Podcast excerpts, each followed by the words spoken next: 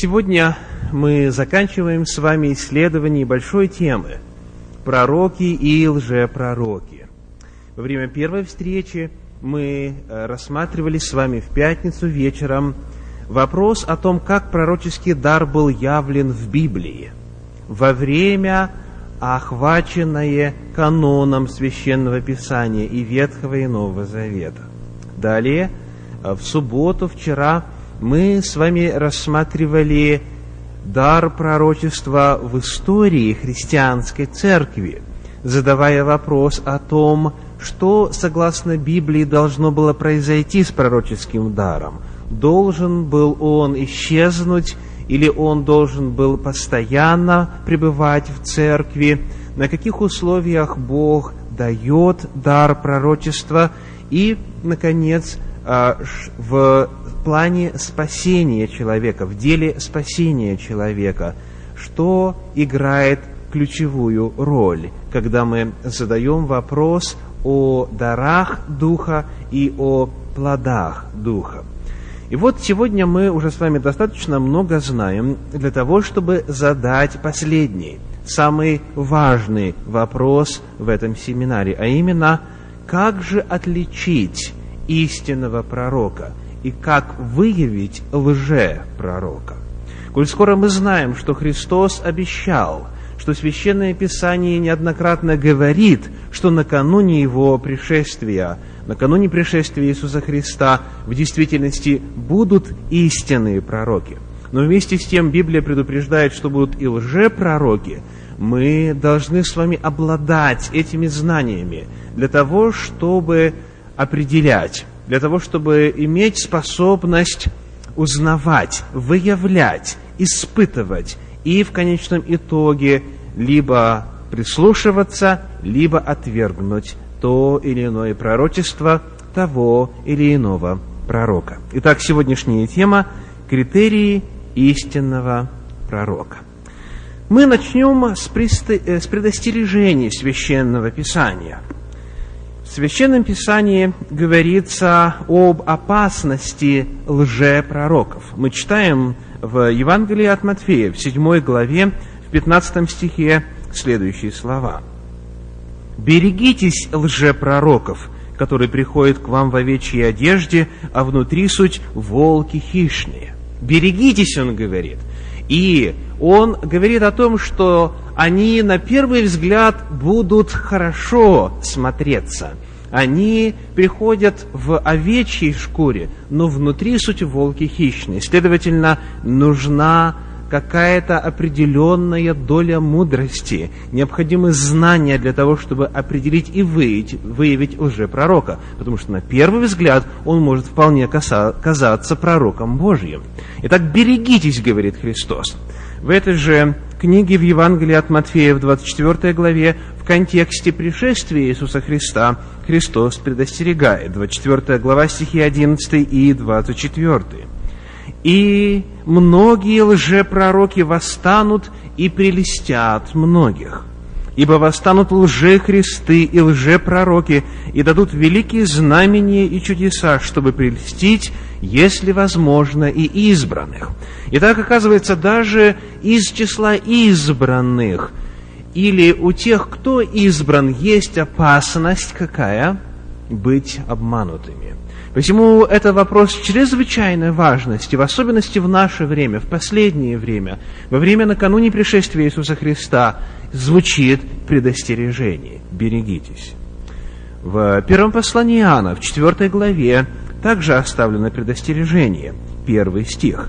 1 Иоанна, глава 4, первый стих содержит э, следующего рода информацию. Итак, 1 Иоанна 4, 1. «Возлюбленные, не всякому духу верьте, но испытывайте духов, от Бога ли они, потому что много лже-пророков появилось в мире». Итак, если человек говорит, мне дух открыл, еще не факт, что это Дух Святой ему открыл. Испытывайте духов, от Бога ли они, потому что много лжепророков появилось в мире. Вместе с тем, Священное Писание предостерегает нас и от опасности отвержения Духа Святого. То есть, если это в действительности Божий пророк, а мы его не слушаем, мы можем быть в опасности совершить грех против Святого Духа. Посмотрите, что сказано в Евангелии от Марка, в 3 главе, в стихах с 28 по 30, с 28 по 30. «Истинно говорю вам, будут прощены сынам человеческим все грехи и хуления, какими бы ни хулили, но кто будет хулить Духа Святого, тому не будет прощения вовек, но подлежит он вечному осуждению. Сие сказал он, потому что говорили в нем нечистый дух. Христос был наполнен Духом Святым, но некоторые говорили, что это дух бесовский, что это дух Вельзевула. И на это или по этому Христос говорит, будьте осторожны с этими вопросами, будьте весьма внимательны, потому что если вы Дух Святой называете Духом Вельзевула или Духом бесовским, то вы можете совершить хулу против Святого Духа, а это грех, который не прощается. То есть, если мы пренебрегаем действиями Святого Духа, в том числе и действием Его в даре пророчества, то мы можем быть в опасности совершения хулы на Святого Духа. И поэтому в первом послании фессалоникийцам, в пятой главе, в стихах с 19 по 21, апостол Павел говорит, 1 Фессалоникийцам, 5 глава, стихи с 19 по 21. «Духа не угошайте, пророчество не уничижайте, все испытывайте, хорошего держитесь». Итак, предостережение двояко звучит. Во-первых, опасайтесь, берегитесь лжепророков, проверяйте. С другой стороны, не отвергайте, не отвергайте, не отметайте все подряд, исследуйте и хорошего держитесь. Итак, увидев эти предостережения, давайте перейдем теперь к исследованию нашей темы. Пророки и лжепророки, критерии истинного – пророка. Существует в среде христиан целый ряд мифов касательно того, кто же такой истинный пророк. Давайте некоторые из них рассмотрим. И первый миф звучит так. Если пророк говорит именем Бога, значит, это Божий пророк. Это миф, потому что книга пророка Иеремии, 27 глава, стихи 14 и 15 говорят следующее. Иеремия, 27 глава, стихи 14 и 15. «И не слушайте слов пророков, которые говорят вам, не будете служить царю Вавилонскому, ибо они пророчествуют вам ложь. Я не посылал их, говорит Господь, а они ложно пророчествуют именем моим чтобы я изгнал вас, и чтобы вы погибли, вы и пророки ваши, пророчествующие вам. Иногда приходится слышать мнение о том, что Бог якобы не даст своему имени бесславиться, и Он якобы не позволит, чтобы Его имя использовалось в неправде. Он якобы не позволит, чтобы в Его имя пророчествовали или в Его имя чудеса творили. Но Библия говорит, нет, Бог позволит. И фактом является то, что неоднократно Бог предупреждает, что если пророк говорит моим именем, это еще не означает, что это я его послал. Он может обманывать, он может использовать мое имя. А как по-другому еще он сможет ввести вас в соблазн? Если он придет и скажет, именем дьявола говорю, разве кто-то его будет слушать? Первый миф – что если пророк говорит именем Бога, это якобы свидетельство того, что его Бог послал. Это не так. Второй миф. Если говорит именем Христа, значит, он в действительности Божий пророк. Вот что говорит Евангелие от Матфея, 7 глава, стихи с 21 по 23. Матфея 7, 21 по 23. «Не всякий, говорящий мне, Господи, Господи, войдет в Царство Небесное, но исполняющий волю Отца Моего Небесного. Многие скажут мне в тот день, Господи, Господи, не Твоим, а, не Твоего ли имени мы пророчествовали, и не Твоим ли именем бесов изгоняли, и не Твоим ли именем многие чудеса творили? И тогда объявлю им, я никогда не знал вас. Отойдите от меня, делающие беззаконие. Итак, если пророк говорит именем Иисуса Христа, это еще не означает, что в действительности его Бог послал. Третий миф. Если пророчества исполняются пророка, значит он на самом деле пророк Божий. Библия говорит о том, что это тоже миф. Это не может быть доказательством того, что он пророк Божий. Давайте посмотрим, почему. Книга Второзаконие, 13 глава, стихи с 1 по 3. Второзаконие, 13 глава, первые три стиха. «Если восстанет среди тебя пророк или сновидец, и представит тебе знамение или чудо, и сбудется то знамение или чудо, о котором он говорил тебе, и скажет при том, пойдем вслед богов иных, которых ты не знаешь, и будем служить им, то не слушай слов пророка сего или сновидца сего. Итак, Библия говорит, пророк, сновидец придет и скажет, вот это должно произойти. И пройдет время, и это на самом деле произойдет. Является ли это доказательством того, что он от Бога? Нет. Это миф. И мы об этом поговорим сегодня подробнее. Но основывать свою веру в истинность этого пророка на том, что его пророчества исполняются, мы не можем, согласно священному писанию. Дальше. Следующий миф звучит так, что пророк якобы знает всю истину в полноте. То есть, что если это истинный пророк, то он всю истину до конца знает от А до Я. Он обладает полнотой познания истины. Это тоже миф. В книге Откровения мы находим в 19 главе, в стихах 9 и 10, очень интересную картину а, описания события, происшедшего с Иоанном пророком, с Иоанном богословом. Итак, читаем 19 глава, стихи 9 и 10. «И сказал мне ангел, напиши, блаженны званые на брачную вечерю Агнца. И сказал мне, сии суть истинные слова Божии. Я пал к ногам его, чтобы поклониться ему. Но он сказал мне, смотри, не делай сего. Я сослужитель тебе и братьям твоим, имеющим свидетельство Иисусова, Богу поклонись. Вопрос.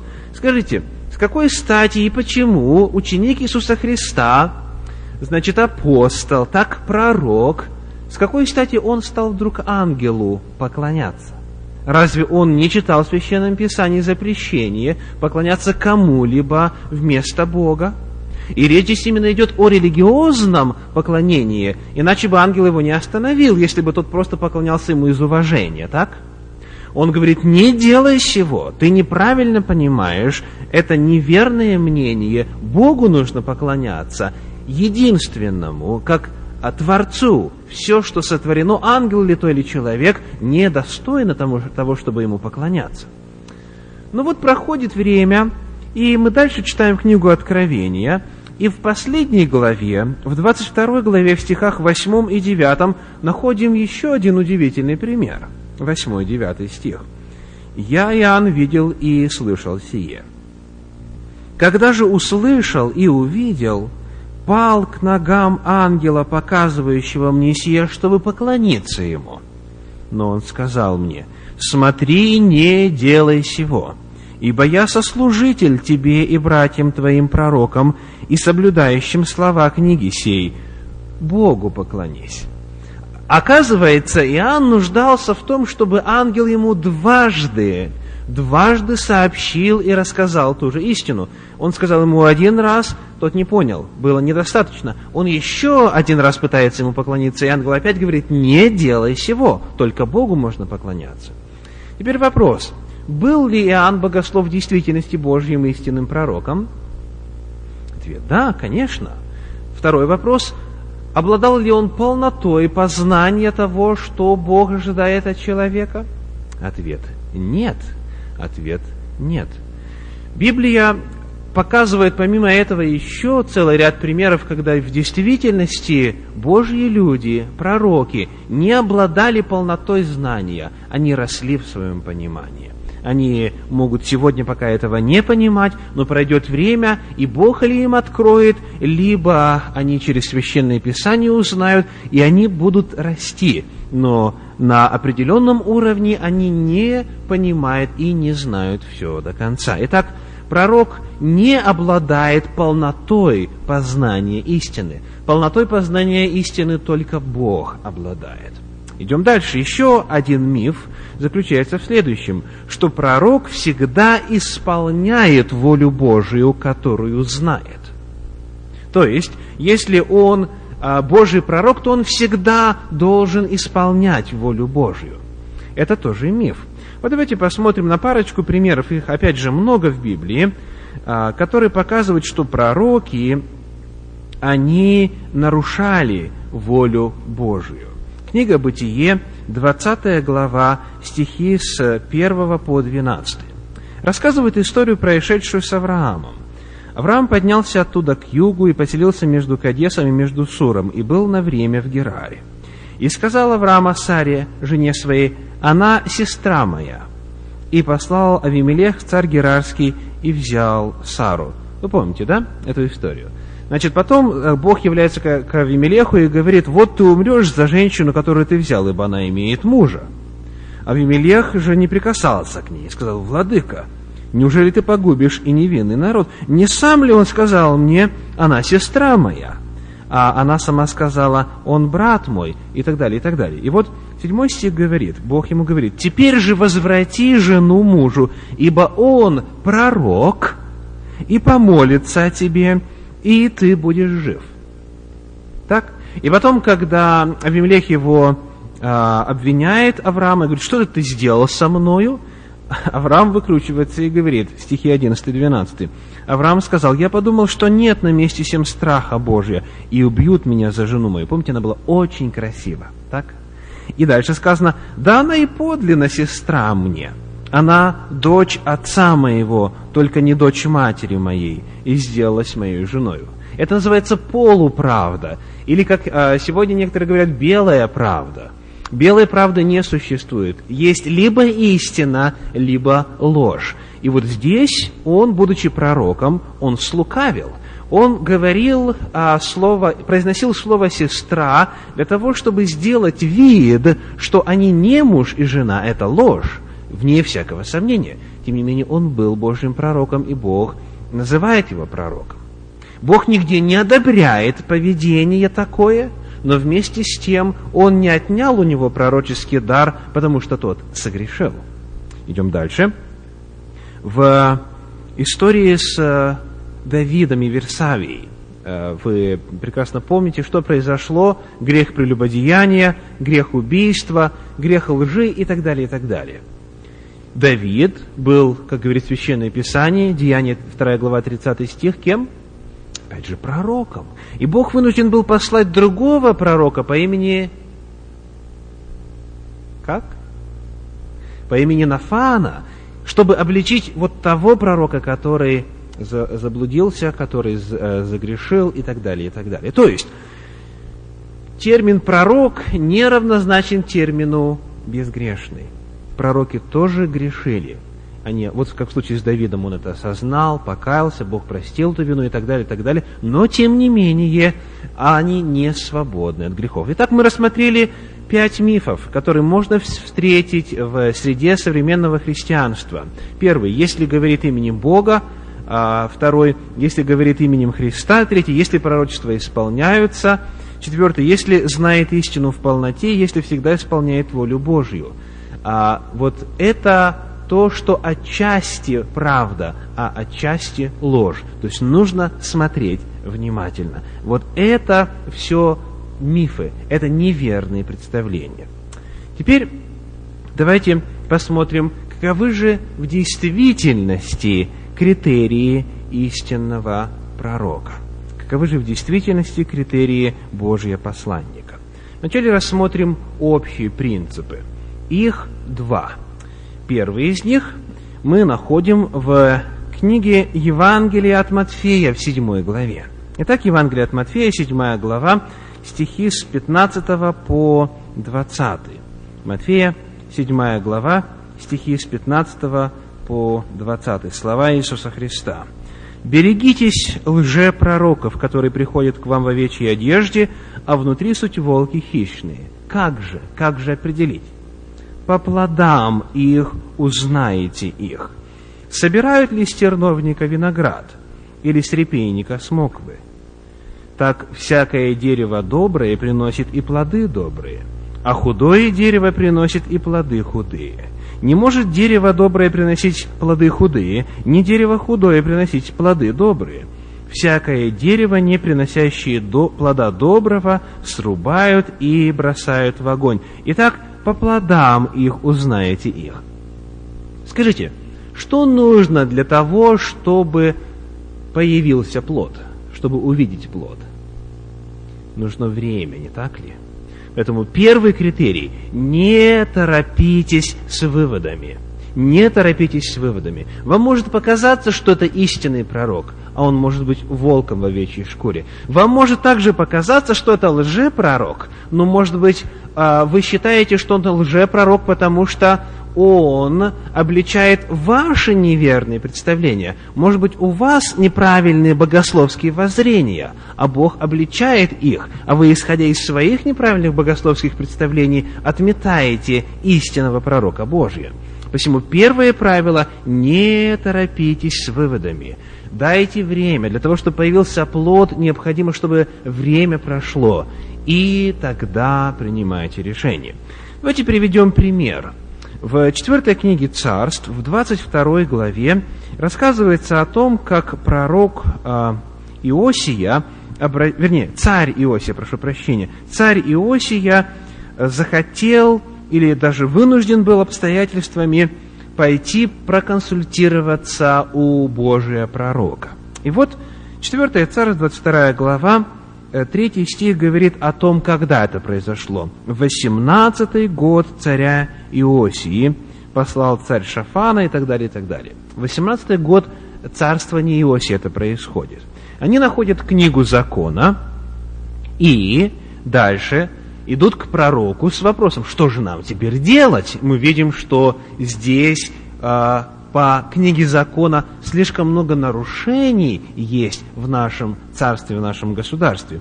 И вот они идут, как говорит 13-14 стих, следующий. «Пойдите, вопросите Господа за меня и за народ, и за всю Иудею о словах сей найденной книги, потому что велик гнев Господень, который воспылал нас за то, что не слушали отцы наши слов книги сей, чтобы поступать согласно с предписанным нам». И пошел Хелкия, священник, и Ахикам, и Ахбор, и Шафан, и Асайя к Алдаме, пророчице, жене Шалума, сына Тиквы, сына Хархаса, хранителя одежд. Жила же она в Иерусалиме во второй части, и говорили с нею, и она сказала им, так говорит Господь и прочее, прочее. Они идут советоваться к женщине, пророчице – но интересно отметить, что в то же самое время в Иерусалиме жил и действовал еще один Божий пророк. Давайте посмотрим на книгу пророка Иеремии, первую главу, первые два стиха. Книга пророка Иеремии, первая глава, первые два стиха. Слова Иеремии, сына Хелкиина, и священников в Анафофе в земле Вениаминовой, которому было слово Господне во дни Иосии, сына Амонова, царя Иудейского, в тринадцатый год царствования его. Итак, первое видение свое пророк Иеремия увидел в тринадцатый год царя Иосии. То есть на пять лет раньше, за пять лет до того, как была обнаружена книга закона, и как понадобилось найти Божия пророка, чтобы спросить у него, что думает Господь, что теперь делать. И мы видим, что царь послал своих посланников к женщине-пророчице, потому что Иеремия только еще недавно начинал этот путь. Прошло пять лет, но, очевидно, у него еще не было такой большой известности, еще его пророческий дар не был так сильно подтвержден, как в случае с Алдамой пророчицей. То есть первый принцип – не торопитесь. Не принимать, не отвергать. Второй принцип достаточно прост. Все проверяете священным писанием. Это общий принцип. А в детальностях, на какие именно аспекты служения пророка смотреть, мы сегодня также изучим. Но давайте посмотрим на это утверждение общего характера. Книга пророка Исаии, 8 глава, стихи 19 и 20. «И когда скажут вам, обратитесь к вызывателям умерших и к чародеям, к шептунам и чревовещателям, тогда отвечаете, не должен ли народ обращаться к своему Богу? Спрашивают ли мертвых о живых? Обращайтесь к закону и откровению. Если они не говорят, как это слово, то нет в них света. Ну, что такое закон, это понятно, это пятикнижье Тора. Что такое откровение? Это пророческие писания. Пророческие писания, то есть все, что помимо Торы. Обращайтесь к Библии, он говорит иными словами. Обращайтесь к записанному Слову Божию, чтобы проверять произносимые слова. Записанное всегда имеет приоритет над произносимым потому что Бог проконтролировал этот процесс, и Он пожелал, чтобы книги, достойные того, чтобы быть источником истины, вошли в Библию, вошли в этот канон. Поэтому это преимущественный, главный источник информации. Обращайтесь к закону и откровению, когда вам скажут, обратитесь к иным источникам сверхъестественной информации. Дальше. В книге Второзакония в 4 главе 2 стихе книге Откровения, 22 главе, в стихах 18 и 19 общий принцип выражается «Не убавь и не прибавь к тому, что Бог заповедал в книге, в Писании, в записанном Слове Божьем». Еще очень важно обратить внимание на следующее. Второе послание Петра, а первая глава, 21 стих – делает очень важное утверждение касательно природы вот этой книги, которую я держу в руках, касательно природы Библии. Итак, 2 а, Петра, 1 глава, 21 стих, говорит так. «Ибо никогда...» Ну, давайте 20 прочитаю. «Зная прежде всего то, что никакого пророчества в Писании, то есть речь идет именно о Слове Божьем, о канонических книгах, что никакого пророчества в Писании нельзя разрешить самому собою, ибо никогда пророчество не было произносимо по воле человеческой, но изрекали его святые Божьи человеки, будучи движимы Духом Святым. Итак, Священное Писание говорит о том, что то, что оставлено в Писании, это есть произнесенное кем? Духом Святым через пророков. То есть фактически Библия – это слова Святого Духа. Именно Дух Святой дал нам вот эти слова. В послании к евреям в 3 главе, в 7 стихе также встречается очень интересная конструкция, которая доносит ту же самую идею. Евреям 3, 7. Посему, как говорит Дух Святый, ныне, когда услышите глаз Его, не ожесточите сердец ваших и так далее, и так далее. Давайте посмотрим повнимательнее на эту конструкцию. Сказано, как говорит Дух Святой, потом открываются кавычки, идет цитата. Идет цитата из Ветхого Завета. Это один из псалмов. То есть, автор послания к евреям считал, что слова Ветхого Завета – это слова Святого Духа. Он говорит, это говорит Дух Святой. Дальше – в 10 главе, в 15 стихе, Евреям 10.15 сказано так. «О сем свидетельствует вам и Дух Святый, ибо сказано, вот завет, который завещаем после тех дней» и так далее. Цитируется 31 глава пророка Иеремии. Сказано, что это говорит Дух Святой. Это не Иеремия написал от себя, а он записал то, что Дух Святой ему дал. Иными словами, Библия – это слова Святого Духа. И поэтому она должна быть пробным камнем. Она должна быть вот этим способом, этим барометром, э, этой а, лакмусовой бумажкой, по которой и которой следует проверять все остальное. К сожалению, в современном христианстве, в особенности в некоторых направлениях, его создалось впечатление, что получение непосредственного откровения от Бога, а, оно выше, важнее и значимее, чем откровение Божье, которое уже записано в Библии. То есть мне иногда приходится такие э, слова слышать, ну ты это просто из Библии прочитал, а я это услышал сам. Вопрос –